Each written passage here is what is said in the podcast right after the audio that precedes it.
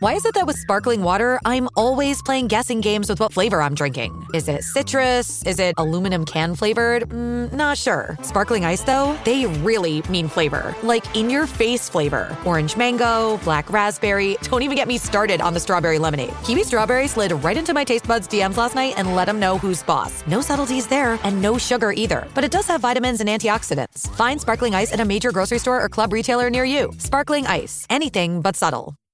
What does motion sound like? With Kizikans free shoes, it sounds a little something like this.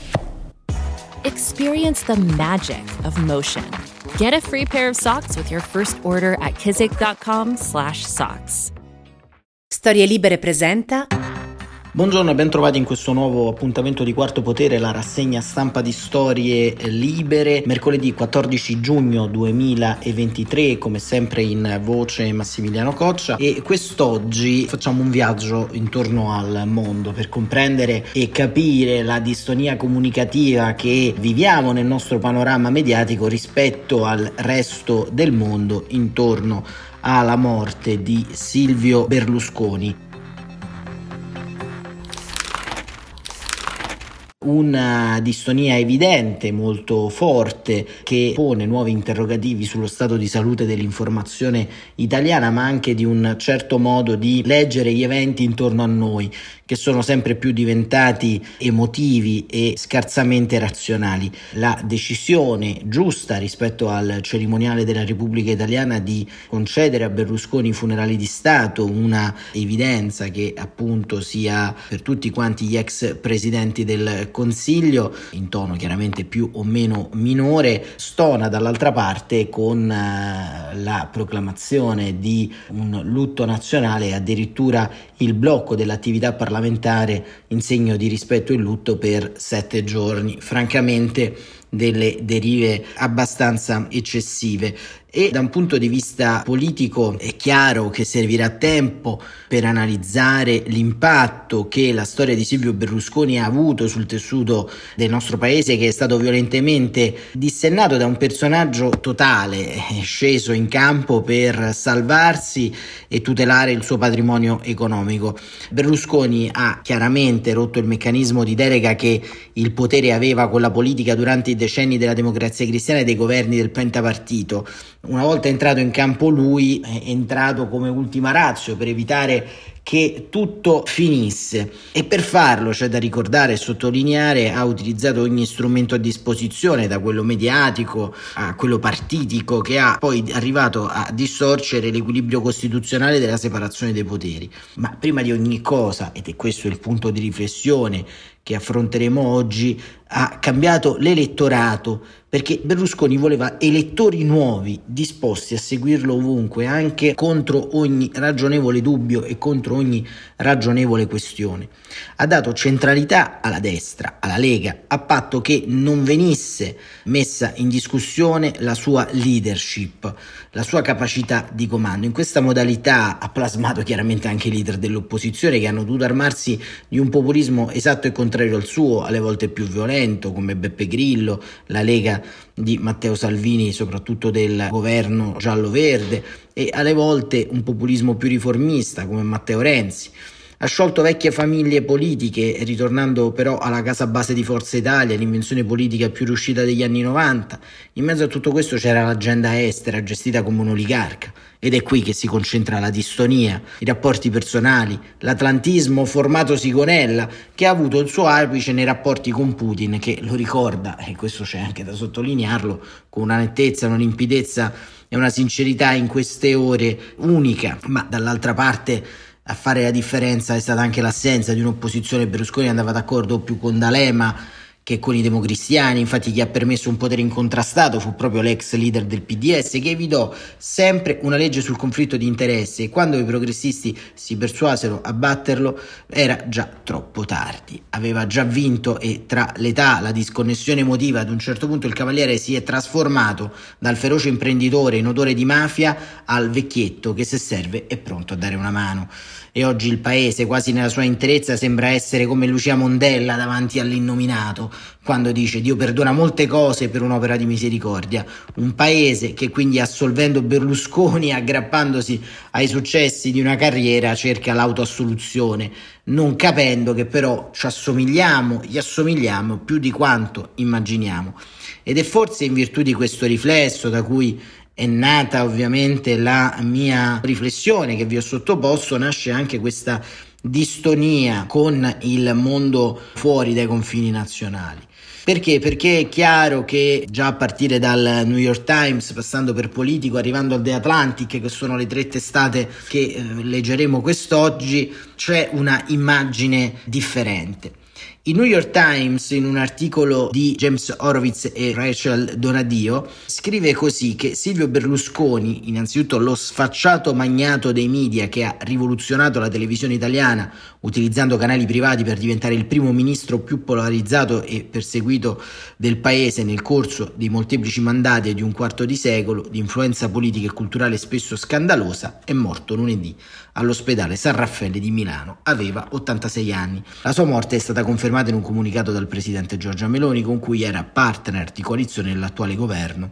Non sono state fornite le cause del gestesso, ma la settimana scorsa era stato ricoverato in ospedale per curare una leucemia cronica e altri disturbi. Per gli italiani Berlusconi è stato un intrattenimento costante, sia comico che tragico, con più di un tocco di materiale off color, fino a quando non lo hanno tirato via dal palco. Ma lui ha continuato a tornare. Per gli economisti è stato l'uomo che ha contribuito a far crollare l'economia italiana, per i politologi rappresentava un nuovo e audace esperimento sull'impatto della televisione sugli elettori e per i giornalisti dei tabloid era una deliziosa fonte di scandali, gaffi, insulti volgari e scappatelle sessuali. Berlusconi, continuano poi nell'articolo a raccontare un po' la biografia che ovviamente saltiamo, Berlusconi ha usato il suo impero mediatico per manipolare, scrivono Donadio e Horowitz, per più di 20 anni, dominare la politica italiana che per lungo tempo era stata ideologica e incentrata sui temi, è stato come se avesse trasformato un quadro in bianco e nero in una televisione in technicolor con infinite ore di programmazione di reality show di cui era il maestro indiscusso. L'impatto sulla cultura del paese è difficile da sopravvalutare particolare, a tratti clownesco e subdolo, ottimista e cinico, populista con i piedi per terra e stratosferico litario, è stata la linea di faglia lungo la quale l'Italia si è spezzata. Le campagne di Berlusconi a favore delle famiglie hanno spesso avuto il sostegno della Chiesa, la sua fede nello spirito imprenditoriale era incrollabile, ma a tutto ciò si aggiungeva un edonismo senza vergogna che valorizzava la ricchezza, la bellezza e l'adorazione del vigore giovanile come illustrato nell'immagine da showgirl delle donne che premuoveva sui suoi canali televisivi e talvolta nel governo. Ne è emerso un ideale di playboy aggiornato che ha lasciato il segno nell'immaginario e nelle aspirazioni di innumerevoli italiani. L'abilità di Berlusconi di sintetizzare la politica, i critici direbbero di renderla insulsa, in un messaggio elegante e in punti elenco è ora seguita anche da coloro che affermano di rifiutare tutto ciò che lui ha rappresentato. E il suo stile da salvatore, grazie a Dio abbiamo Silvio, recitava un inno del partito, ha ancora i suoi discepoli. Nel mondo di Berlusconi chiunque si sentisse offeso dalla sua ostentazione, dalle sue battute sessiste, dai suoi conflitti di interesse o dalla sua avversione per il pagamento delle tasse, una volta definito moralmente accettabile, il rifiuto di pagare tasse elevate, veniva accomunato ai moralisti di sinistra o ai comunisti che odiano il divertimento e la libertà. Aveva un genio per il vittimismo, scrive Horowitz e Donadio, a cui ricorreva in risposta alle critiche delle sue politiche o al comportamento personale o alle indagini sulle accuse che gli vorticavano intorno. I giudici erano spesso comunisti, in caccia di streghe, un argomento che risuonava tra gli italiani frustrati da un sistema giudiziario problematico e lento, continuano. Ha persino capitalizzato la sua infezione da Covid nel settembre 2020 telefonando a un incontro politico dell'ospedale di Milano dove era in cura affermando che i medici gli avevano detto che tra tutte le migliaia di test condotti lì dall'inizio dell'epidemia sono uscito tra i primi cinque in termini di forza del virus. La politica del culto della personalità di Berlusconi, il suo stile di governo a ruota libera e persino la sua attenzione per la cura dei capelli hanno suscitato paragoni con Trump. Entrambi gli uomini hanno fatto leva sulla loro ricchezza personale come qualifica di governo ed entrambi si sono divertiti a dominare i cicli di notizia con comportamenti spesso stravaganti. Ma a differenza di Trump, Berlusconi proveniva da mezzi modesti e l'entità della sua fortuna, all'ordine di miliardi, non è mai stata messa in discussione. La sua politica rientrava genericamente in un paradigma tradizionale di centrodestra, i suoi consiglieri hanno detto in privato che detestava il paragone con Trump. Dopo l'assalto al Campidoglio degli Stati Uniti da parte dei sostenitori di Trump nel gennaio del 2021, Berlusconi ha scritto che l'attacco avrebbe oscurato la memoria storica di questa presidenza. Ma il signor Berlusconi non ha evitato di associarsi all'estrema destra per ottenere vantaggi politici. Opportunista si è allineato con un partito legato al passato fascista dell'Italia, pur non condividendone la nostalgia per l'Italia e ha approfondito le relazioni dell'Italia con la Russia e la Turchia, ma ha anche sostenuto avidamente gli Stati Uniti e la Nato e ha creduto nel conservatorismo neoliberista, europeista e anticomunista del dopoguerra. Concludono Horowitz e Donadio. Berlusconi poteva trattare i leader mondiali come fossero ospiti del suo programma televisivo. Ha definito il presidente Barack Obama, che lo trovava divertente, giovane, bello e abbronzato. Indossando una bandana ha frequentato in Sardegna Tony Blair, ex primo ministro britannico. Una volta ha fatto aspettare la cancelliera tedesca Angela Merkel sull'asfalto. Ha indossato capelli di pelliccia abbinati con un frequente compagno di bevute russe, il presidente Putin, che anni dopo, con grande imbarazzo del suo partner di coalizione di gran parte dell'Italia, ha sostenuto a gran voce nella guerra in Ucraina.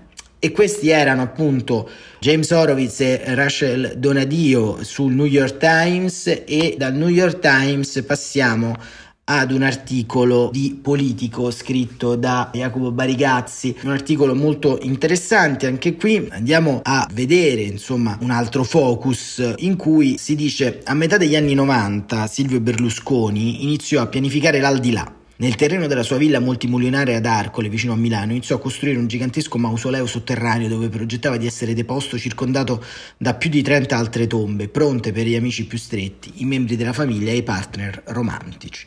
Il progetto era tipicamente berlusconiano, sontuoso, sgargiante, empirico tra l'imperioso e l'assurdo. I visitatori sono stati accompagnati davanti a una scultura astratta di 100 tonnellate che rappresentava la volta celeste lungo imponente scalinata modellata sui siti di sepoltura preromani attraverso uno stretto corridoio decorato con gli oggetti di cui avrebbe potuto avere bisogno nell'aldilà, frutta, pane, chiavi, un telefono cellulare e un'imponente camera funeraria al cui centro si trova un sarcofago di marmo rosa e granito. Alla domanda di un giornalista su quali istruzioni gli avesse dato Berlusconi, lo scultore italiano Pedro Cascella, che ha costruito il mausoleo, ha risposto: Mi ha detto di non farlo sembrare troppo triste.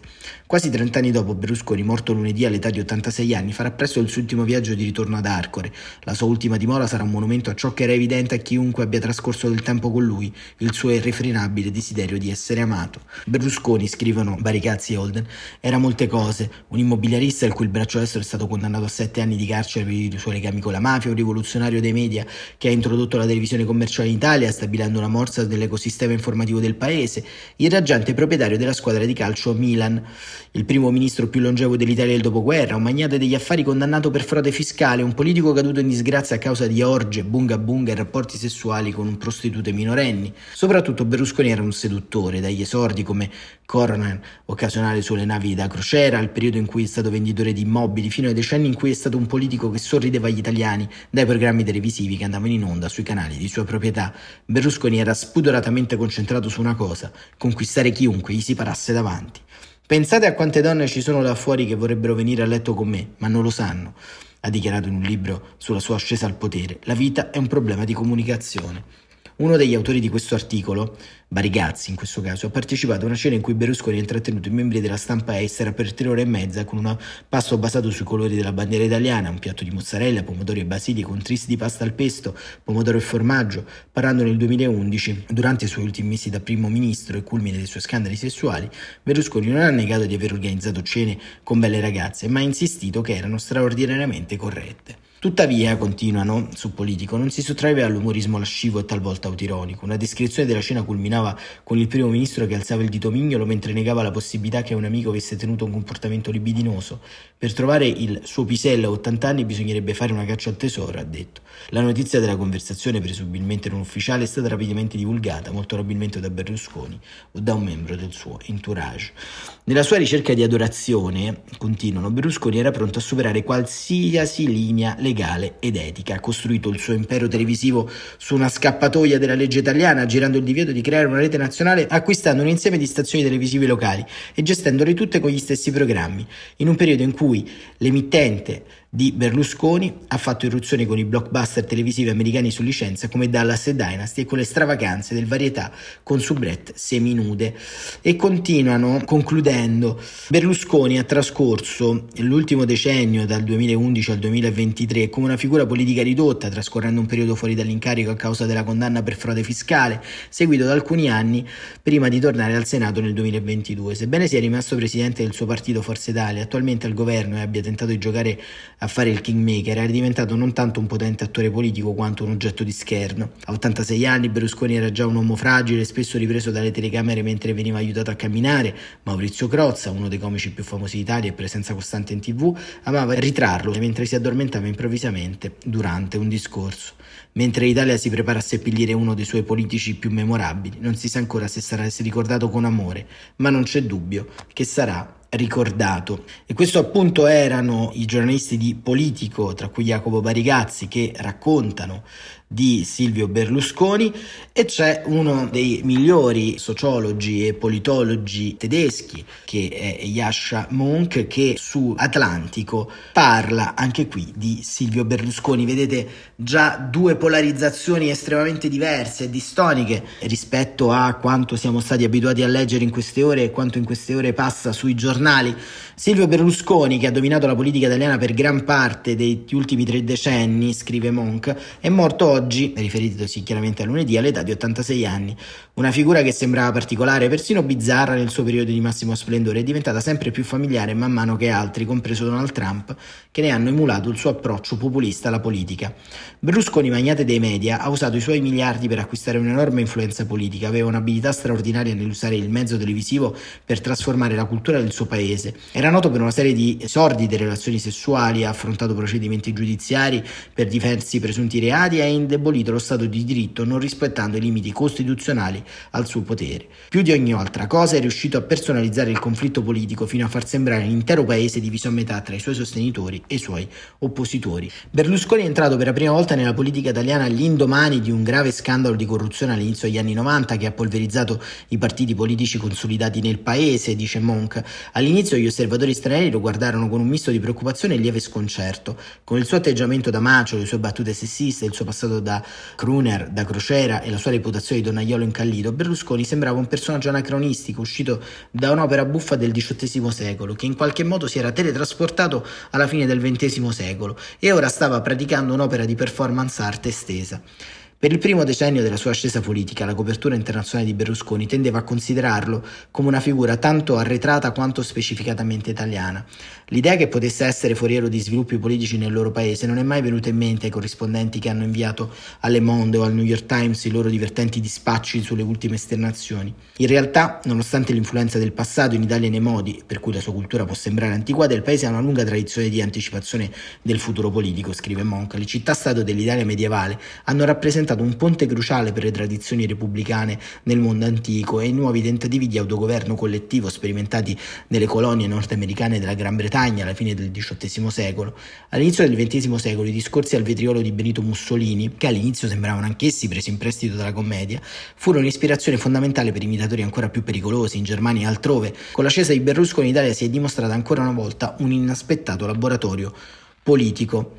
Berlusconi è salito al potere sfruttando un contraccolpo contro le reali carenze istituzionali. I suoi nemici lo hanno costantemente sottovalutato a causa della sua rozzezza e hanno spinto gli elettori tra le sue braccia, rendendo fin troppo evidente il disprezzo per i suoi sostenitori. Ha magistralmente reso i conflitti politici tutti incentrati su di lui e ha sfruttato i procedimenti giudiziari a suo vantaggio, proponendosi come un martire, paragonandosi a Gesù Cristo. Sebbene, scrive Monk, non sia riuscito a mantenere le promesse di invertire la stagnazione economica e il declino politico, è stato in grado di mantenere la fedeltà di un ampio segmento della popolazione e di dominare la politica italiana per due decenni. Il più grande trionfo, continua, di Berlusconi non è quello di essere diventato il primo ministro d'Italia in tre occasioni, o di essere un senatore quando è morto, di essere rimasto un uomo libero e una delle persone più ricche del paese nonostante tutti i processi e le condanne e che è stato il principale fondatore di una tradizione politica demagogica che ha definito l'era moderna in alcune delle sue fasi e delle più grandi democrazie del mondo, tra cui la Turchia, il Brasile, l'India e persino gli Stati Uniti. Negli ultimi anni di vita l'influenza di Berlusconi ha cominciato a svanire, nel suo ultimo mandato come primo ministro si è concluso quando la sua cattiva gestione delle finanze pubbliche del paese la mancanza di fiducia dei mercati nella sua capacità di attuare le riforme gli sono costati il sostegno della maggioranza in Parlamento, il suo partito Forza Italia che prende il nome dal canto dei tifosi di calcio italiano per la loro squadra nazionale si è costantemente ridotto, ha ottenuto il 47% dei voti nel 2008 ma solo l'8% nel 2022. Questa è la buona notizia, anche i populisti più grandi possono perdere la loro influenza sul sistema politico. Quando è morto, Berlusconi era leader di un partner di coalizione minore in un governo che per lo più rispondeva alle sue imperanti richieste con sorrisi accondiscendenti. Ma ci sono anche cattive notizie, la scomparsa di Berlusconi, così come dei populisti, raramente si rivela la salvezza a cui aspirano i loro detrattori. L'influenza corrosiva da cui dà il titolo appunto il, questo articolo di Yashoman di Berlusconi sul sistema politico italiano è evidente per la sua partenza, probabilmente farà poco per sanare le sue divisioni. I due leader, conclude Monk, dell'estrema destra italiana rimasti, Giorgia Meloni e Matteo Salvini, possono avere meno conflitti di interesse o ragioni personali per favorire un sistema politico debole, ma hanno anche un impegno ideologico molto maggiore nei confronti della destra e dura, più una profonda ammirazione per i leader come Viktor Orban, nel caso di Salvini, o Vladimir Putin, e questa è la parte di una tendenza molto più ampia. Berlusconi ha dimostrato che le proiezioni istituzionali sono anche nelle democrazie presumibilmente consolidate molto più deboli di quanto politici e politologi avessero ipotizzato. Le protezioni che vanno oltre le minacce che incarnava erano il suo esempio. Lui stesso è rimasto un politico profondamente personalista che si è affidato al suo carisma e si è preoccupato soprattutto dei propri interessi. I successori di Berlusconi sono altrettanto disposti a piegare le regole o sfruttare la loro immagine, ma per scopi che potrebbero causare danni molto più gravi. E questo era sul The Atlantic il sociologo tedesco Jascha Monk, in questo articolo a mio avviso molto molto importante che compone questa triade col quale oggi abbiamo voluto intrattenervi rispetto a cosa si dice fuori dai confini italiani su Silvio Berlusconi, basti pensare, tra le altre cose, che ad esempio il Parlamento europeo non sarà presente ai funerali di Stato che si stanno tenendo in queste ore a Milano, ma ha preferito mandare solo una corona di fiori, o così come la presenza dei leader internazionali è ridotta al lumicino. Ci sono solamente i cosiddetti colleghi di populismo, Viktor Orban tra tutti. E insomma, l'Italia sembra essere in questo momento storico davvero una provincia eh, del mondo, una provincia dell'Europa e forse la morte di Silvio Berlusconi ne è l'esempio più grande di quel provincialismo così attrezzato anche all'interno dell'opinione pubblica in cui anche la polarizzazione ci rende laterale, ci rende fuori dallo schema di gioco imperante in questo momento storico. Per oggi è tutto, Quarto Potere torna domani come sempre alle 7.45, grazie per essere stati con voi e buon proseguimento di giornata.